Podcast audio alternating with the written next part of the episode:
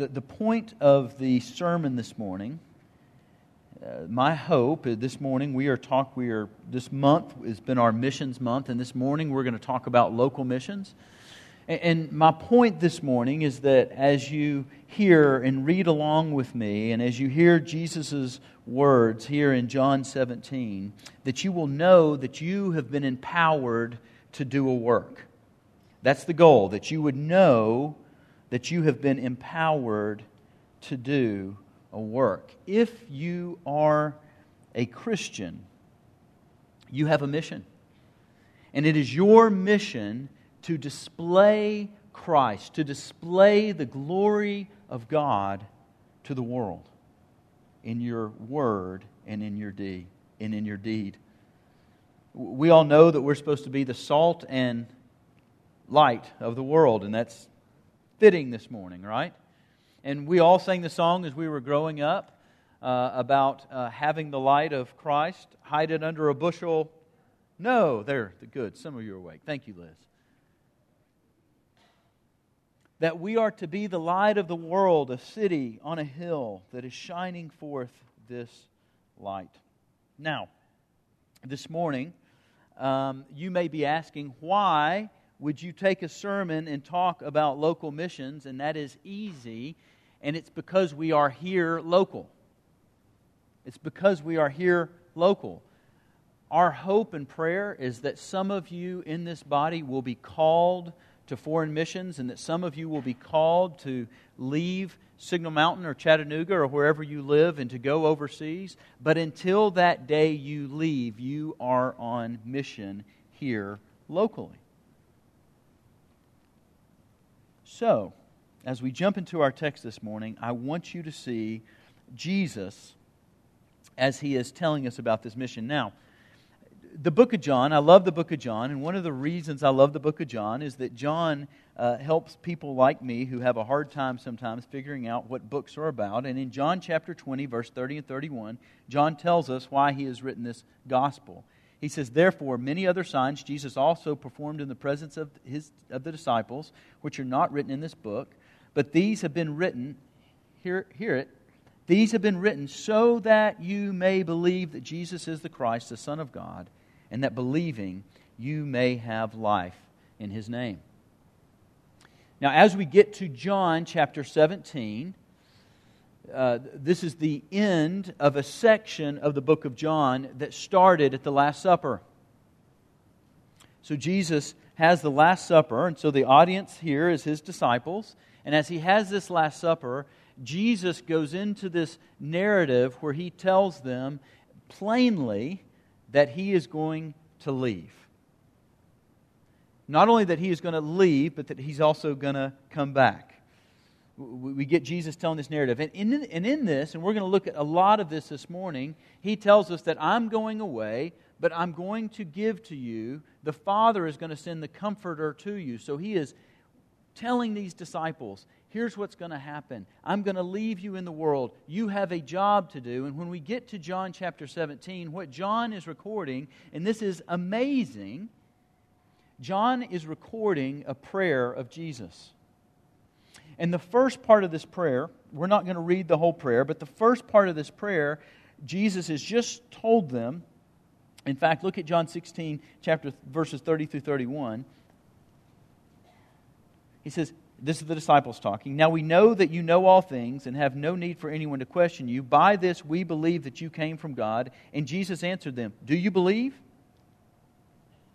Behold, an hour is coming and has already come for me for you to be scattered to the disciples, each to his own home, and to leave me alone. And yet I'm not alone because the Father is with me. These things I have spoken to you, so that in me you may have peace in the world. You have tribulation, but take courage. I have overcome the world. And so, Jesus, in talking about what's getting ready to happen and telling the disciples, you're going to be scattered, you're going to be scared, Jesus goes into this prayer. In the first part of this prayer, he prays for himself. And we get this inside glimpse into his communing with the Father. The second part of this, and I just love this, Jesus prays for his disciples. And he prays uh, for them. So they can hear. And, and can you imagine just being in the room and hearing Jesus, being one of the disciples, and hearing Jesus, the Son of God, praying to his Father for you? Well, brothers and sisters, I have a blessing for you this morning. Because Jesus didn't stop there in this text, Jesus prays for the disciples, and then he begins to pray, as we see in verse 20, for those who would believe the disciples' message. Message, us. Us. And so I want you to hear, as I read our passage this morning, I want you to hear this with fresh ears, knowing, knowing that this is what Jesus is praying for you.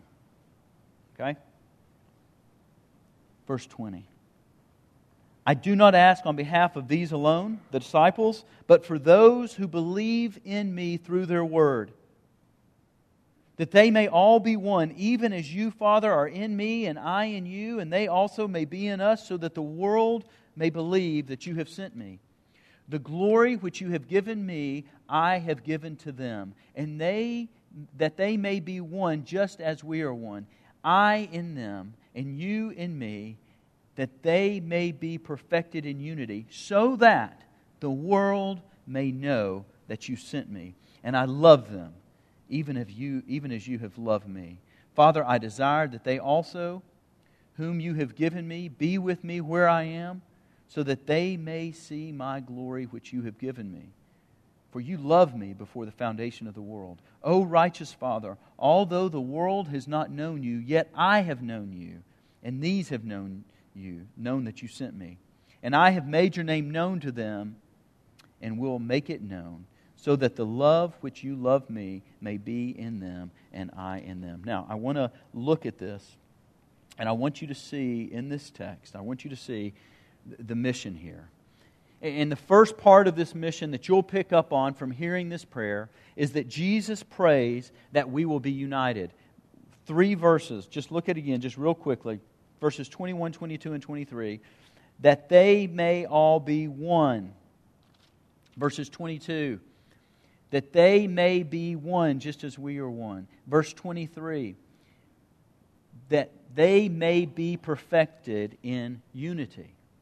Now, what you need to know, and is obvious from hearing this text, is that when John is talking about unity, he's not talking about unity for unity's sake, like some kind of uh, 1960s peace movement, right? What he's talking about is that there is a unity, and this unity is based on the fact that they have been, that we have believed the message, that we have believed the message of the disciples. We have believed this message that Jesus is from God, that Jesus is God's Son. And this is what ultimately unifies us. Now, these verses get a little tricky and complicated, and I'm going to try to very briefly navigate my way uh, through some of this. But the next thing I want you to see about this unity is I want you to see the essence of the unity. Look at verse 21 that they may all be one, even as. So notice this. This, this will give you a little bit of a headache and cause you to think all week, at least it did for me. Even as you, Father, are in me and I in you, that they also may be in us. The essence of this unity is as Father and Son are unified, and as they are in each other, so we too ought to be in God the Father and God the Son. Now, what in the world does that mean? I'm so glad that you asked. So glad that you asked. And we get some clues from the context. If we were to look back at John chapter 14, verses 16 and 17, notice these words. Jesus, here again, he is the Last Supper. He is in this discourse with the disciples, and he tells them this I will ask the Father, and he will give you another helper, that he may be with you forever. That is the Spirit of truth, whom the world cannot receive because it did not see him or know him, but you know him because he abides with you and will be in you. that the Holy Spirit, the Spirit of God, will not only be with you, but will be in you. In the book of Ezekiel, uh, chapter 36, you don't have to turn there. Uh, these passages are familiar to many of you. Verse 26 and 27, this prophecy. Moreover, I will give you a new heart and put a new spirit within you and I will remove the heart of stone from your flesh, and I will give you a heart of flesh. I will put my spirit within you and cause you to walk in my statutes, and you will be careful to observe my ordinances. And so the essence the essence of this unity is that the Holy Spirit is in us. And you may say, well, how does that unify us with God? And I'm, again, glad that you asked that. Because what we see as we look, again, as we see, as Jesus has taught us about the Holy Spirit, and we go back and look uh, in chapter 14 again, verse 26, he's talking about the Spirit's work.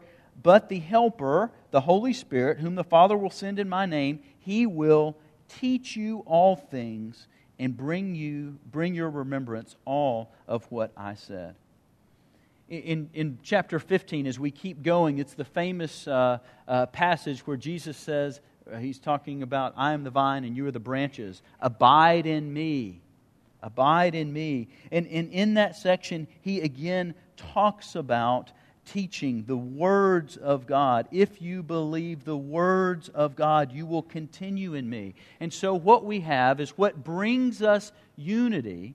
The essence of this unity, the essence of being in God the Father and in the Son is that the Holy Spirit is illuminating God's words so that in us they become God's very words. And it unifies us. And so, what this does, it gives us the same purpose, the same mind, the same goal as God the Father and God the Son. Now, I wish I could say, hey, this gets easier sledding, but it gets a little tougher. If you look at verse 22, as we're talking about this unity, notice it says, The glory which you have given me, I have given them that they may be one. And so we've not only have been given the Holy Spirit, but we've been given glory. We've been given glory so that we may be one. Now, what is the glory of God? One of the themes of the Bible, the glory of God. And as, as simply put as I can put it this morning, the glory of God is the radiance of who He is. The, the glory of God is the radiance of who God is. It's His essence, it's His character displayed to the world. And so, what does it mean that you and I have been given the glory of God. I think what this means, I think what this means is that we have been given, we have been given the ability as Christians to display God's glory because as He is pouring into us, we are to be reflectors of that glory so that it comes out of us that we are mirrors, we are reflectors of this glory. And you may say, okay, Lewis, well, how do you get that? And the, the first place we have to start is to look to Jesus. Look to Jesus. In John chapter 1, in the very beginning of this book, in verse 14, he says this And the Word became flesh and dwelt among us. And notice this wording, and we saw his glory. Glory as of the only begotten from the Father, full of grace and truth. And in the book of Hebrews, chapter 1, verse 3, talking about Jesus, and he is the radiance of his glory and the exact representation of his nature, and upholds all things by the word of his power. And when he made purifications for sin, he sat down at the right hand of right hand of the majesty on high. And so what we see here is that in order to receive this glory, we look to Jesus. And as we look to Jesus and as we do what Jesus did, as we become like Jesus, as He becomes our example, what happens is that we more accurately reflect who God is because when we see Jesus, we see the exact representation of our Father. And so we are to look to the Scriptures. We are to look to see what who Jesus is. We are to look to see who he loved. We are look, to look to see how he loved. And we are to emulate that. And again, again, the other way we receive this glory is through the work of the Spirit. In chapter 16, verse 7, chapter 16, verse 7, notice this. But I tell you the truth, it is for your advantage that I go away. For if I do not go away, the helper will not come, will not come to you, but if I go, I will send him to you. And then if we just jump ahead just a couple of verses to verse 13, but when he, the Spirit of truth, comes, he will guide you into all truth. He will not speak on his own initiative, but whatever he hears, he will speak, and he will disclose to you what is to come. He will glorify me for he will take of mine, and I will disclose it to you. All things the Father has are mine. Therefore, I said that he takes of mine and discloses it to you, that we see the clear example of the way that we are given glory is through the Holy Spirit in us because it is disclosing to us all things that are his. So, we have seen the essence of this unity and the second thing that I want you to see is the purpose behind this unity, that there is a purpose behind this unity, and it is to empower us for a mission. Again, look at verse 21. When you read the Bible, uh, there are these phrases, these clauses that you need to pay attention to. And one of the clauses you need to pay attention to if you're wanting to understand a passage is so that, or because, or for. And so notice that they may be one, even as you, Father, are in me, and I in you, that they may also be in us, so that the world may believe that you sent me. And again in verse 23 I in them, and you in me, that they may be perfected in unity, so that the world may know that you sent me and loved them, even as you have loved me. Now, what we see is that God has given us these things, this unity. We are to bound together in unity with the Father and Son, in unity with one another, so that the world may know that Jesus is the Son of God. And so I want to define real quickly what is meant by the world. What is meant by the world? Again, this context just brings us right to this. John chapter 15, verses 18 um, and 19. If the world hates you, you know it has hated me before it hated you. If you were of the world, the world would love its own. But because you are not of the world, but I chose you out of the world, because of this, the world hates you. The world is our audience. The world, as described in the book of John, is hostile to the things of God. It is the non believer. Another way we could also look at it is to describe it as the forces at work that are not of God, this world. Jesus even tells us several times in the book of John, I'm leaving you in this hostile, foreign world. Jesus contrasts this world and heaven even in verse uh, 24 of our passage, he tells us this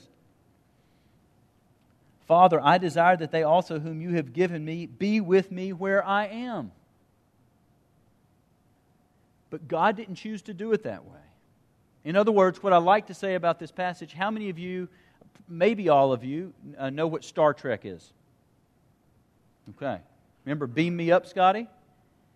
Wouldn't have been nice at our moment of conversion that God just beamed us up and took us home. I would say amen to that. And God could have done that. But God has left us in the world so that you and I can be reflectors of His glory, so that we can send His message to this hostile world. Now, now, I just love this, and I'm hoping that you begin to see and you're feeling this. The most famous verse in the book of John, John 3:16. This hostile enemy world, God so loved the world that he gave his only begotten Son, that whoever should believe in him will not perish but have eternal life. And as Jesus was talking to Nicodemus, Jesus was live and in person. As Jesus has gone away and sent his Holy Spirit, and we are the ones who have been left in the world, the question for you is Do you so love the world? Do you love what God loves? so much that you're willing to be the light, to be the love of God, to be the hands and feet, to be the ones who display the glory of God, the hope that we have in salvation to this world. Do you love the things that God loves? Matthew 5:16 Let your light shine before man that they may see your good works and do what? Glorify the Father in heaven. We have been empowered for a mission. Now, I want to spend my closing time, and there are five things here in my closing time, because some of you, when I say closing, think there's one. There's five. Talking specifically about local missions in Signal Mountain Bible Church and why I think it's important. Now, the first reason, a couple of things on why I think it's important, and then lastly, I want to talk about um, what it looks like here. But the first reason that I am glad and think it is God honoring that we have a local missions focus and a local missions committee, that it's something that we invest in and look at, is because this is a way, not the only way, but this is a way that we can unite the church, both us and globally, other churches in this area, that we can unite together to display the glory of God to the world around us.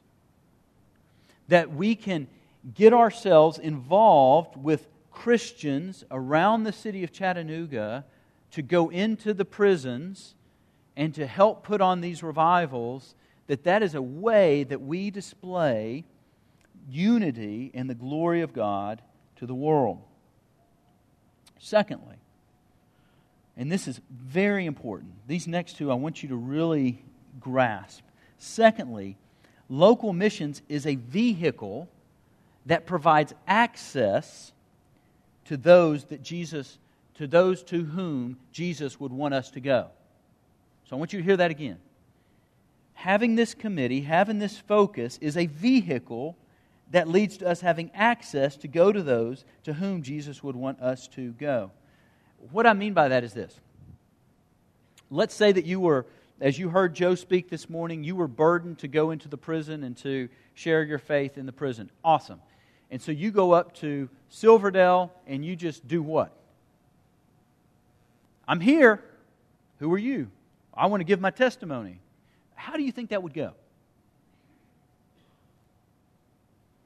Or let's say that you became real burdened uh, by um, couples who have pregnancies and they're trying to decide what to do with those pregnancies, and you're real burdened for that, and uh, you want to help out, and so you just go wandering around OB/GYN offices to try to figure out, hey, are you deciding whether or not to have a baby? Are you like what what this does, what these local mission agencies do, is they provide a vehicle for us to be able to get involved at a level and gives us access to the people whom Christ would want us to love, people who Jesus loves himself. The second thing is, and this is so vitally important, I mean, the third thing is, this is so vitally important itself, is that local missions, local mission agency, they highlight the need. One of the things uh, through uh, many years ago, hearing about prison prevention ministries and talking with Matthew about his work on that committee, uh, talking with Pat Cassabaum, who served there so faithfully for many, many years, is that I, in my ignorance, I just don't ever think about the families that are left behind when somebody goes to prison. So, what happens is you have these great agencies that highlight hey, here's the need. Here's a need that you may not have thinking, thought of, thinking of, thought of. Again, in my ignorance, and I know I, I could highlight all agencies that we support, but uh, Choices is another agency we support. Uh, several years ago, uh, Cho- Choices kind of made a pivot and said, We also want to minister to the young men, uh, the fathers of these babies, because they were a neglected group. Would have never thought about that. But these local mission agencies, because they are there and because they are doing the work, are able to highlight the need. Jesus, when he was walking around, had an ability that we don't have. You remember several times in the Gospels, Jesus said, I know what you're saying in your heart, and just corrects it. None of us have that ability. So, what we need is we need people on the ground who see the need and who are able to help us to do that well. Fourthly, the reason that I'm so glad that we have a local missions committee and we do local missions here is that we need to get involved. We need to get involved. And, and I don't want to scare you on this. So, for example, one of the agencies we support is Young Life. And the thought of working with middle schoolers uh, on a morning at like 5 o'clock in the morning, 6 o'clock in the morning may terrify some of you. Right? But you know, one of the things that Casey and I have learned through Young Life is that, um, that these folks who do work with the young people, they need somebody investing in them. Sometimes they just need a place to meet. Sometimes they need uh, gifts or to have a Christmas. You know, there are certain things that they need that you can support them. Uh, choices. Uh, not too long ago, uh, they, in order to save money, they needed somebody to go in and paint their offices we can become a part of these ministries, and it doesn't have to necessarily be in the counseling room with the young man and lady at Choices, but it may be. It may be. Lastly, and I am closing with this, I want to just briefly talk about local missions here at Signal Mountain Bible Church. Um, historically, what happened uh, was that uh, the local and global missions committee, uh, it was one committee. And so what happened would be is that the same committee that was uh, working to uh, support and try to love on uh, folks like the Youngs uh, uh, would be the same ones that were trying to correspond with prison prevention ministries or choices. And so one of the things that happened, uh, uh, one of the things that I, we saw happening was that we were doing a really, really good job of communicating with our overseas missionaries and looking out for them, and that was a good and needed work. The problem became is that we saw that we weren't communicating hardly at all with our local missions agencies. We were just writing a check. Um, and so one of the things that we saw uh, is there was a need to say, hey, why don't we revision this we want to keep, we need to do a better job at supporting our global missionaries. And so, why don't we just split those two groups and just say, hey, listen, these folks, you just love our global missionaries and just do it. And we will create another group, which is now called the Local Missions uh, Committee, who their job is to work with our local mission agencies and so that committee is set up to serve them. And there are several things I just want you to be aware of, and then we will pray. First of all, is there is a newsletter, and I forget which y'all's newsletter is called. Not a newsletter. Uh, it's not mission. It's not mission news in a nutshell. Oh, it's out there. You can get it, and it talks about our local missions and the updates. And so I want you all to be aware of that. The best thing you can do, one of the greatest things you can do is to be in prayer for these local mission agencies. Um, most of these agencies, uh, if you are not aware, are in a time where they feel like they're walking a little bit of a tightrope to be able to do what they are doing because governmental pressures and secular pressures are coming in and pushing on them. And so, one of the things that we need to pray is that we will just be able to continue to have access into these places. Uh, it's amazing that Christians can still go into the jails, but we could all envision a day to where they would say no more. So, one of the greatest things we can do is pray. Uh, another thing you can do is you can uh, give money uh, individually or, or, through the church to them. Uh, and the other thing, of course, is to go and to serve. And I want to really lean on you as your pastor to consider serving in this capacity with some of our local missions. And, and here's the reason it can be difficult to coordinate um, raising money, getting on a plane, and going halfway around the world uh, to serve uh, gypsy kids in Greece, what our youth are going to do here uh, this summer. And that is a great work, and we are going to do that. Here's what I want to say you can get in your car and drive not very far and love on people to whom Jesus would want you to love. Now, it is your mandate, right? As you go to work, you are to love those around you. As you eat at a restaurant, you are to be the light of Christ to those people around you. As you are in your neighborhood, you are to be the light of Christ to those people. And, and in this city, we are to be the light of Christ to those who are needy and to whom these agencies give us access to proclaim the good news of Jesus Christ. So, the final note. Two weeks ago, I preached on Acts 1 8, and Chris Petty did a job, better job of that three weeks before. And all I want you to hear as we close is it's global and local missions, it's not a either or, it's a both and. And that's the kind of church that we want to be at Signal Mountain Bible Church is a both and. Let's pray. Heavenly Father, Heavenly Father, we are so grateful to you. God, you have given us your Son, you have given us your Spirit, and you have given us your Word. And you have given us brothers and sisters around us to encourage us, to help us in this endeavor. You have not left us alone. God, help us to take this mission seriously. Help us to take this mission seriously as spreading your name and your fame around the world, here and abroad. All this is only possible through your Son Jesus, whose name we proclaim. Amen.